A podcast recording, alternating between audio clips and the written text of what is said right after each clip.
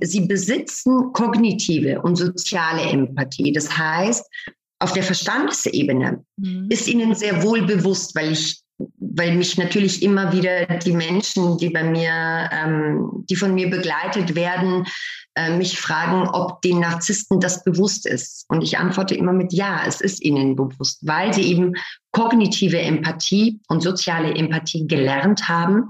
Das heißt, auf der Verstandesebene wissen sie sehr wohl, dass das, was sie gerade tun, sehr schädigend ist. Mhm. Der Grund, warum sie sich immer wieder für einen Missbrauch wenn wir das mal so als Überschrift ähm, nehmen wollen, entscheiden, das ist, weil sie ihren Gegenüber nicht fühlen können.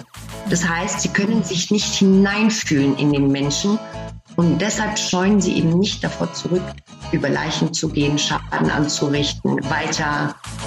Hey, ho! Willkommen zur Show. Leadership is a Lifestyle direkt in dein Ohr. Ganz egal, wo du grad bist, ganz egal, was du grad machst. Das ist alles, was du wissen musst, zusammengefasst. Du willst nach oben oder dass alles so bleibt. Du willst ein bisschen glücklicher oder erfolgreicher sein. Du willst, dass du Ziele erreichst. Dann nimm dir doch die nächsten Minuten für dich Zeit. Denn das ist, was Leadership is a Lifestyle heißt. Schön, dass du da bist in meinem Podcast Leadership is a Lifestyle. Heute geht es auch wieder um Leader und zwar um ganz besondere Lieder. Heute geht es um Narzissten. Ja, die Wirtschaft ist ja voll von Narzissten und diverse Studien geben an, dass auf den obersten Führungsetagen sehr viele Narzissten sitzen. Ich beschäftige mich seit längerer Zeit mit diesem Thema. Ich hatte ja auch schon vor einigen Wochen einen Podcast zu dem Thema Narzissmus. Und in Clubhouse, dieser neuen Audio-App, habe ich einen Raum zu dem Thema eröffnet. Dort kannst du ja über gewisse Themen diskutieren. Ja, und eine Expertin ist in diesen Raum gekommen. Eine Expertin, die sich auch überwiegend mit dem Thema Narzissmus beschäftigt. Sie ist Paartherapeutin, hat dort wirklich sehr, sehr spannende Sachen gesagt und ich habe mir gedacht, sie könnte doch ein sehr interessanter Gast sein für unseren Podcast und könnte halt unsere Führungskräfte auch interessieren. Also habe ich sie eingeladen. Herzlich willkommen, Christina Dimantis.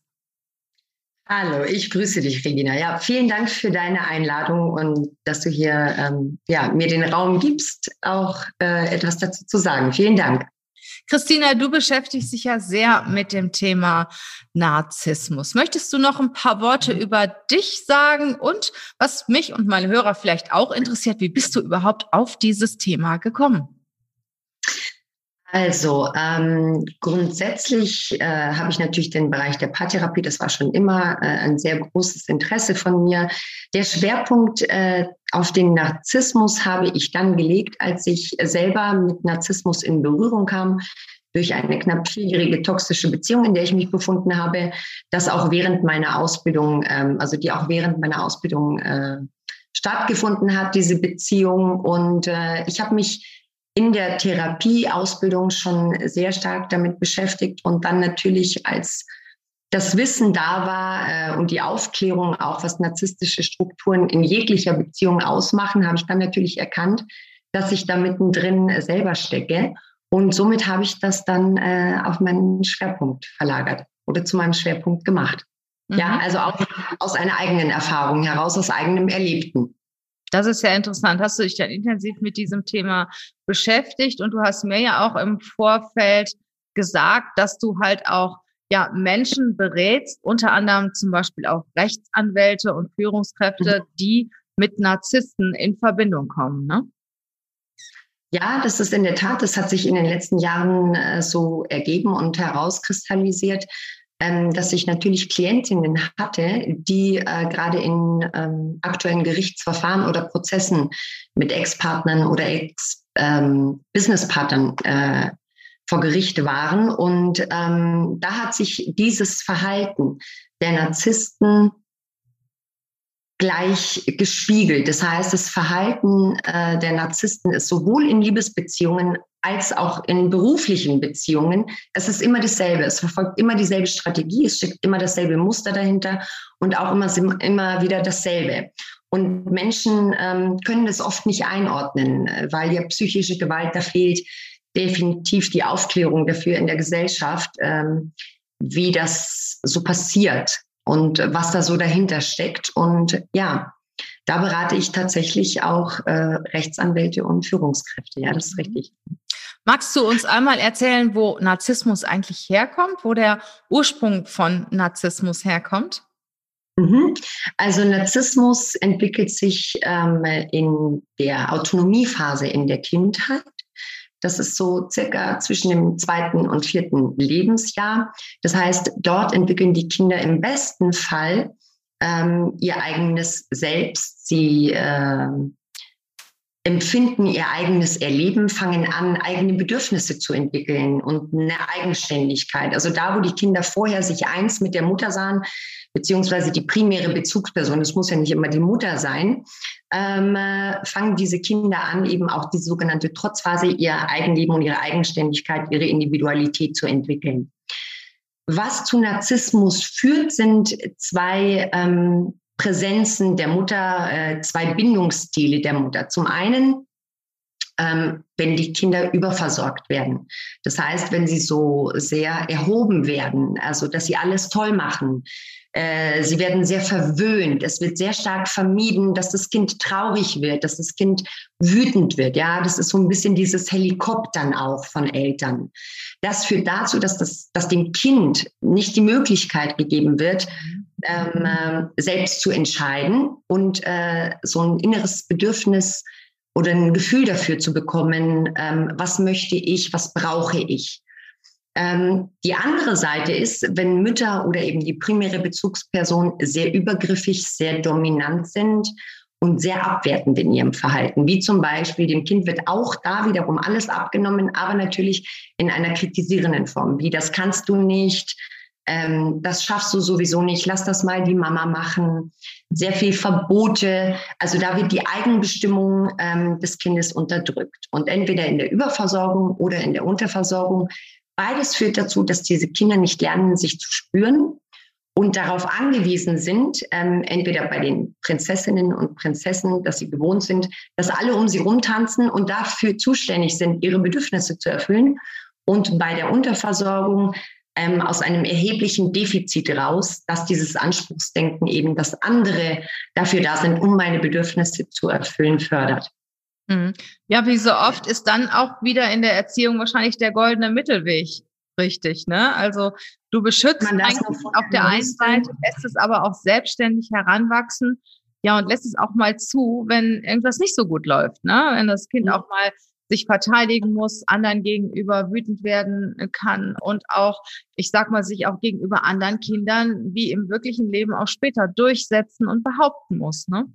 Absolut, absolut. Und genau diese Emotionen werden sowohl bei dem einen Modell als auch bei dem anderen einfach unterdrückt. Das Kind hat nicht die Möglichkeit, sich selber zu spüren und in seine eigene Identität zu kommen. Deshalb sind, man sagt ja, dass Narzissten innerlich leer sind, dass sie sehr wenig Empathie haben und sehr, viel, sehr wenig Gefühlsleben. Und das resultiert ähm, eben genau aus dieser, aus dieser Phase. Hm, sie haben, sie haben ein sehr, sehr geringes Gefühlsleben, können wenig Empathie empfinden, sind mhm. aber auf der anderen Seite unwahrscheinlich charmant, äh, können ja. wesentlich, können richtig sympathisch sein. Äh, man sagt ja auch, Narzissten sind die Meister des ersten Eindrucks.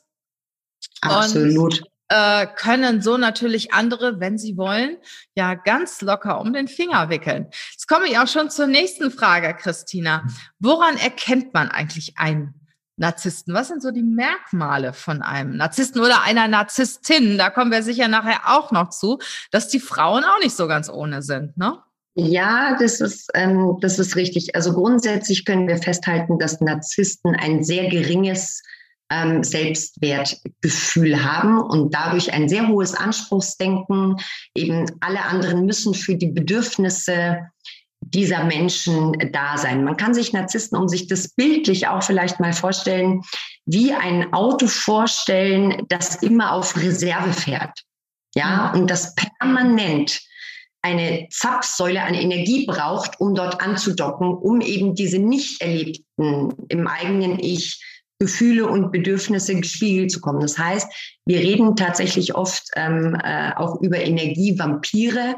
Das heißt, sie brauchen andere Menschen, emotionale Zufuhr, um zu überleben.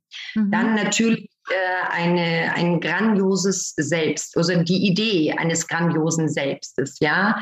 Also man ist immer der Annahme, dass man ähm, eine besondere Behandlung braucht oder einen ganz besonderen Stellenwert ähm, dazu geschrieben bekommt, ja, vom Umfeld, dass einem das zusteht. Mhm. Natürlich kommen, je nachdem, ob wir es mit einem grandiosen oder einem verdeckten Narzissten äh, zu tun haben, natürlich auch diese Großspurigkeit, ja, dieses ähm, sehr manipulative, sehr ausbeuterische. Ja, das zeigt sich beim verdeckten und beim grandiosen Narzissten immer ein bisschen unterschiedlich. Und deshalb bin ich nicht immer ganz einverstanden mit der Klassifizierung, wie, sie, wie, wie wir sie zum Beispiel im DSM-5 oder im ICD-10 haben. Wenn man diese Merkmale mal liest, dann würden die so mehr oder weniger auch auf jeden von uns passen. Und da fehlt so ein bisschen die Differenzierung und die Feinjustierung. Du genau. sagtest eben, Narzissten haben generell ein geringes Selbstwertgefühl. Ist das immer so? Oder kann es auch sein, wenn du zum Beispiel ja als, als Kind sehr gepampert worden bist, dass du auch ein starkes Selbstwertgefühl hast und dich so als absoluter King siehst und dir überhaupt nicht vorstellen kannst, dass die anderen das nicht so sehen? Ja, das ist richtig. Also das Selbstwertgefühl ist grundsätzlich bei jedem Narzissten ähm, sehr minderwertig. Dabei spielt es eben, wie gesagt, keine Rolle, ob man vorher das goldene Kind war, ja, das Nesthäkchen, das gepamperte Kind. Das Ergebnis bleibt immer dasselbe, denn du musst dir vorstellen, damit wir auch ein Gefühl unseres Selbstwertes erfahren, müssen wir es ja selber erfahren. Mhm. Aber bei dieser Überversorgung kommen wir ja auch nicht dazu, unseren Selbstwert zu erkennen, sondern der wird uns von außen zugetragen. Und deshalb ist grundsätzlich der Narzisst innerlich leer und hat ein sehr niedriges äh, Selbstbewusstsein, was er natürlich als Meister der Manipulation hervorragend überspielt, und zwar in jeglicher Situation. Ja, ja, ich beschäftige mich ja auch seit einiger Zeit sehr intensiv mit dem Thema Narzissmus und es ist ja so, wir kommen ja einfach nicht drumherum. Ne? Und da kannst du ja sagen, okay, das ist gut, dass unsere Wirtschaft Narzissten hat. Ähm, es ist aber auch schwierig für das Umfeld. Und da gibt es ja jetzt eine aktuelle Studie. Wir haben uns im Vorfeld ja auch drüber unterhalten. Also ich glaube, die weltgrößte Narzissmusstudie, die vom Harvard Business Manager jetzt gerade auch veröffentlicht worden ist, ähm, ja, die auch besagt, dass die Narzissten die effektivsten und erfolgreichsten Manager der Welt sind.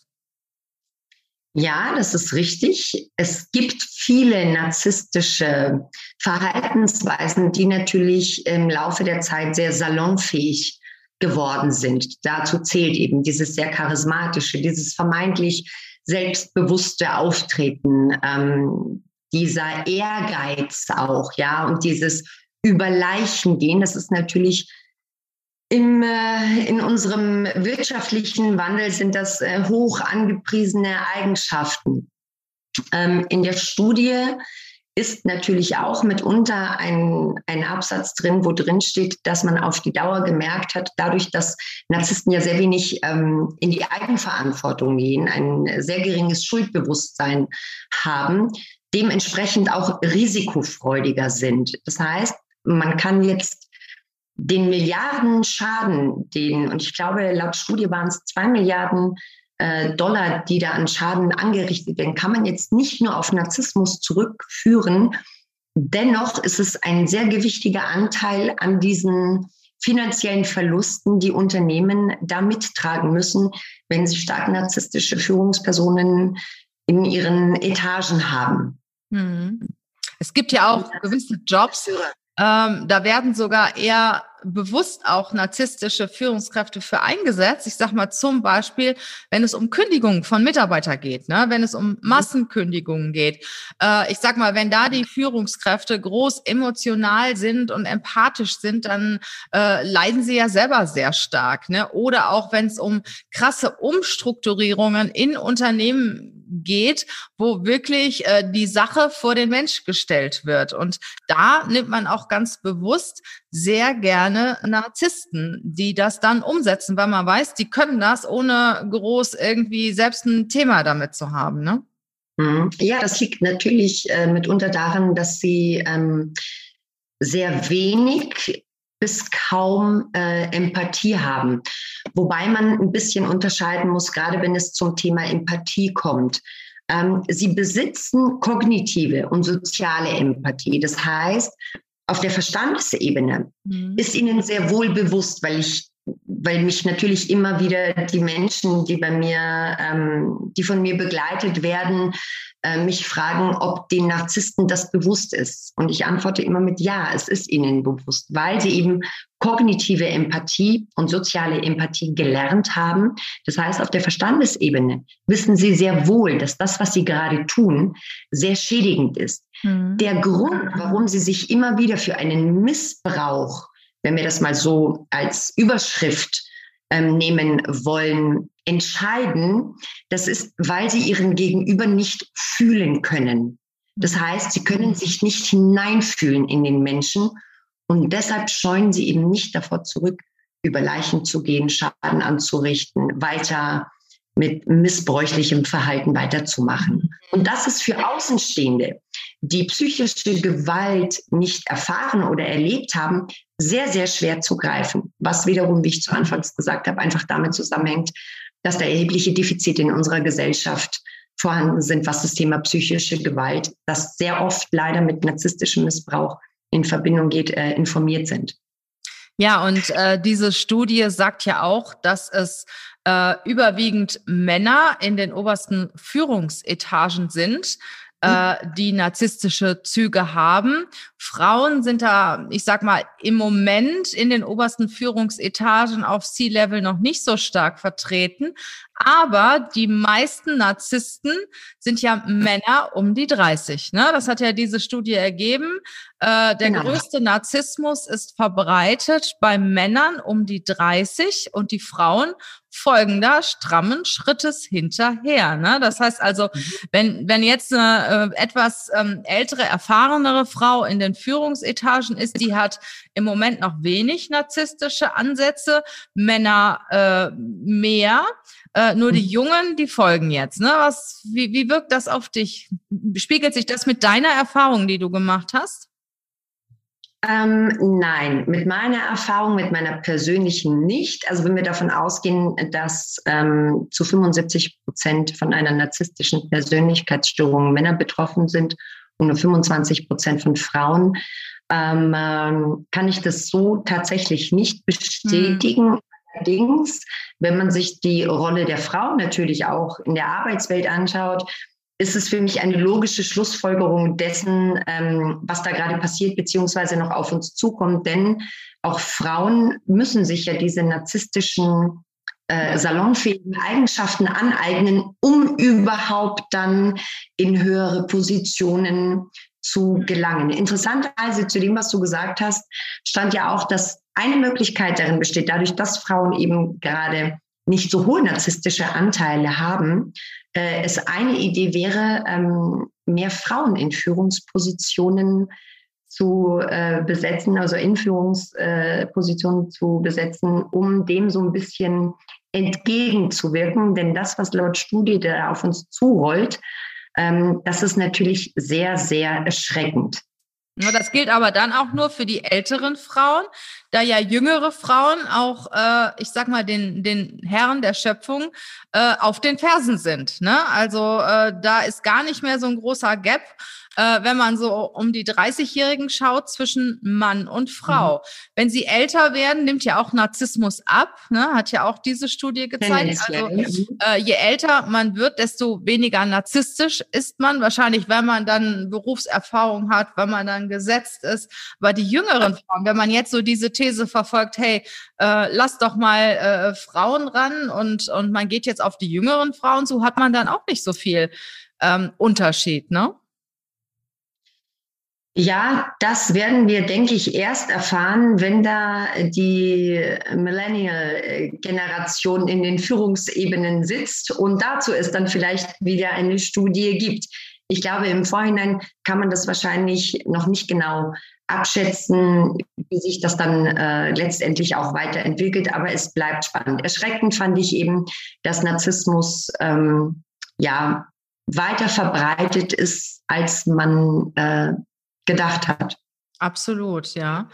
Und ähm, Warum machen die Leute das? Warum, warum sind Narzissten Narzissten? Oder warum sind sie, wie sie sind? Die sind ja nicht auf die Welt gekommen und haben gesagt, hey, äh, ich werde mal narzisstisch werden. Was versprechen sie sich davon? Weil sie müssen auch irgendwie auch merken, dass sie das ein oder andere Mal auf Widerstand stoßen, oder? Ähm, also grundsätzlich ist es ja so, dass natürlich Narzissten nicht so per se geboren werden, wobei man auch da mit verschiedenen Studien schon herausgefunden hat, dass es teilweise vielleicht sogar vererbbar ist. Da ist aber die empirische Forschung noch nicht so weit, da gibt es äh, noch nicht, das ist noch nicht genug erforscht worden, um das, um diese These auch zu bestätigen. Ähm, warum sind sie so, wie sie sind? Weil diese innere Lehre, die ich vorher schon angesprochen habe, ähm, einfach immer wieder aufgefüllt werden muss durch das Umfeld und durch die anderen. Natürlich sind sie sich ein Stück weit bewusst, was sie da tun. Ähm, dadurch aber, dass ihnen aufgrund des lückenhaften Gefühlslebens, das sie haben, das Innenleben, äh, das fehlt, brauchen sie ja diese Zufuhr von anderen Menschen und der Leidensdruck, sie leiden ja sehr, sehr wenig. Narzissten haben wenig Leidensdruck. Wenn sie auf Widerstand stoßen, dann entsorgen sie. Ja, und äh, so entkommen sie ja auch immer wieder. So sieht man auch immer wieder, dass Manager Position von Position äh, wechseln und in andere Unternehmen gehen oder auch in partnerschaftlichen Beziehungen dann die Partner oder die Partnerin wechseln um dann diesen Kreislauf dieser Verhaltensmuster immer wieder zu wiederholen. Die, die bei der Therapie oder im Coaching landen, sind äh, meistens die Betroffenen, die Opfer. Ich meine, es gibt ja auch ein Stück weit einen gesunden Narzissmus. Es ist ja nicht jeder Narzissmus krank. Und wenn, wenn wir alle überhaupt keinen eigenen Narzissmus hätten, hätten wir auch kein Ego und würden, ich sag mal, gar nicht mehr für uns, uns sorgen, nicht auf uns achten, sondern nur das tun, was aus unserer Sicht für jemand anderem gut ist. Also ein Stück weit gesunder Narzissmus ist ja auch akzeptabel und muss aus meiner Sicht auch gerade in der Führung vorhanden sein. Sonst könnte ich ja keine Entscheidung treffen, sonst würde ich ja überhaupt nicht mehr betriebswirtschaftlich handeln, sonst würde ich ja auch immer nur ich sag mal, nach dem, nach den, für die Menschen handeln. Ne? Und äh, mhm. woran erkenne ich denn jetzt, dass, ich sag mal, mein Kollege, mein Chef, mein Partner narzisstische Züge hat, die dann schon nicht mehr gesund sind, also die wirklich dann ähm, zu dem ungesunden Narzissmus zuzurechnen sind? Mhm. Ähm, es gibt verschiedene Merkmale von Narzissmus Voraussagen muss man natürlich sagen, wenn eine gewisse Beständigkeit, eine Kontinuität in verschiedenen Verhaltensmustern gegeben ist, dann sollte man da sehr wachsam sein. Narzissten bedienen sich eines Kreislaufs, der immer wiederkehrend ist und der sich, wie gesagt, egal in welcher Beziehung wir zu dieser narzisstischen Person stehen, immer wiederholt. Und ähm, dieser Kreislauf beinhaltet äh, genau drei Punkte. Das ist die Aufwertung, dieses sogenannte Love Bombing, das ist die Abwertung und dann die Entsorgung. Und dieser Zyklus wird immer wieder wiederholt.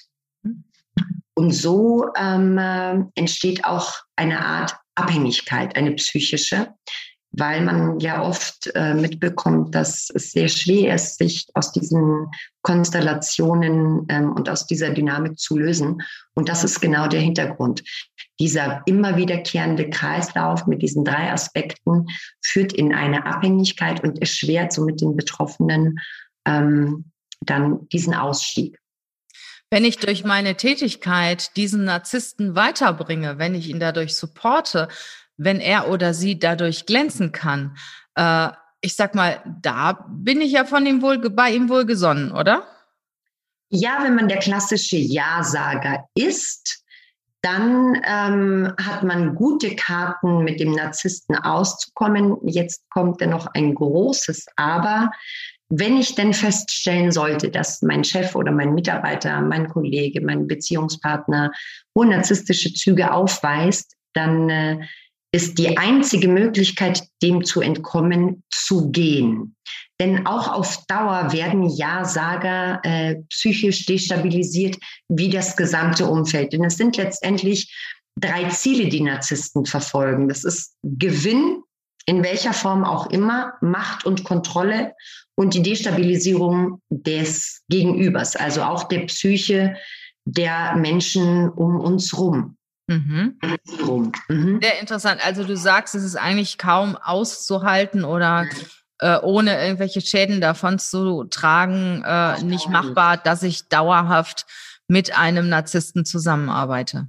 Nein, das geht auf gar keinen Fall. Auf Dauer führt es zu einem Trauma, zu psychischen Störungen, Depressionen, ähm, Burnouts, Schlafstörungen, Nervosität, psychosomatische Symptome. Das geht alles einher mit psychischer Gewalt, die eben von diesen narzisstischen Menschen ausgeht. Wie ist ja. das denn, wenn ich selbst ein Narzisst bin? Also wie, wie gehen zwei Narzissten miteinander um? das ist eine hochexplosive Mischung. Ja, das, das, hast du ja in Führungsetagen dann wohl recht häufig, ne? Wenn, wenn der mhm. Narzissmus da sehr stark verbreitet ist, dann wird ja das ein oder andere Mal ein Narzisst auf den anderen treffen. Mhm. Grundsätzlich, wenn ähm, der Rahmen, das Revier, sage ich mal, der mhm. Narzissten gut abgesteckt sind, kommen mhm. sie grundsätzlich gut miteinander aus. Äh, Konflikte wird es geben, wenn es darum geht, gemeinsam irgendwelche Entscheidungen zu treffen oder sich in irgendeiner Art und Weise im Team mit diesem narzisstischen äh, Gegenpendant oder Gegner dazu einigen, dann wird es sehr schwierig. Also oberflächlich gesehen kann man sicherlich sagen, Narzissten und Narzissten äh, kommen gut miteinander aus, aber auch da auf Dauer es kann immer nur einer ein Alpha-Männchen sein und da beide diesen Platz beanspruchen, führt es äh, auf lange Zeit gesehen dann doch, dass sie sich trennen beziehungsweise sehr wenig Berührungspunkte haben. Mhm. Interessant. Und ja.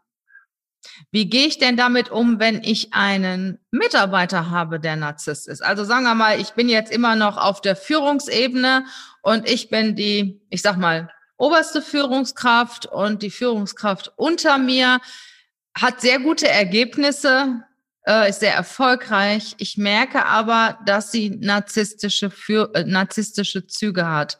Wie gehe ich da als Führungskraft eines Narzissten mit diesem Menschen um? Muss ich den direkt kündigen oder gibt es da noch eine Möglichkeit, den irgendwie ja, zu integrieren oder, oder hinzubiegen, dass kein großer wirtschaftlicher Schaden und menschlicher Schaden entsteht in meinem Unternehmen? Mhm. Ähm, es ist besser, man lässt solche Menschen gehen. Und ich werde jetzt mal wieder etwas bildlich darstellen. Ein Unternehmen ist wie eine Kutsche. Ja, die Pferde sind die Mitarbeiter und der Kutscher ist entweder der Abteilungsleiter oder der CEO. Dieser narzisstische Abteilungsleiter oder Vorgesetzte, natürlich wird er sein Team und sein Unternehmen an das Ziel bringen, ja, aber am Ziel sind die Pferde tot. Und der Einzige, der noch da steht, das ist der Kutscher. Das heißt, die Pferde, die Mitarbeiter sind am Ende unbrauchbar. Ja, sie werden krank, sie können nicht mehr leisten, ähm, die Krankheitsquote ist sehr, sehr hoch. Und wenn ich diese Dinge merke als Vorgesetzter, dass zwar Leitung, äh, Leistung erbracht wird, aber zu einem sehr hohen Preis für die Mitarbeiter, dann ist definitiv die einzige Möglichkeit, ähm, da sich von solchen Angestellten, solchen Mitarbeitern zu trennen. Mhm. Denn muss es einfach immer wieder betonen, Narzissten zerstören. Mhm. Das Gleiche ist dann wahrscheinlich auch umgekehrt. Ne? Ja. Sagen wir mal, ich bin Führungskraft.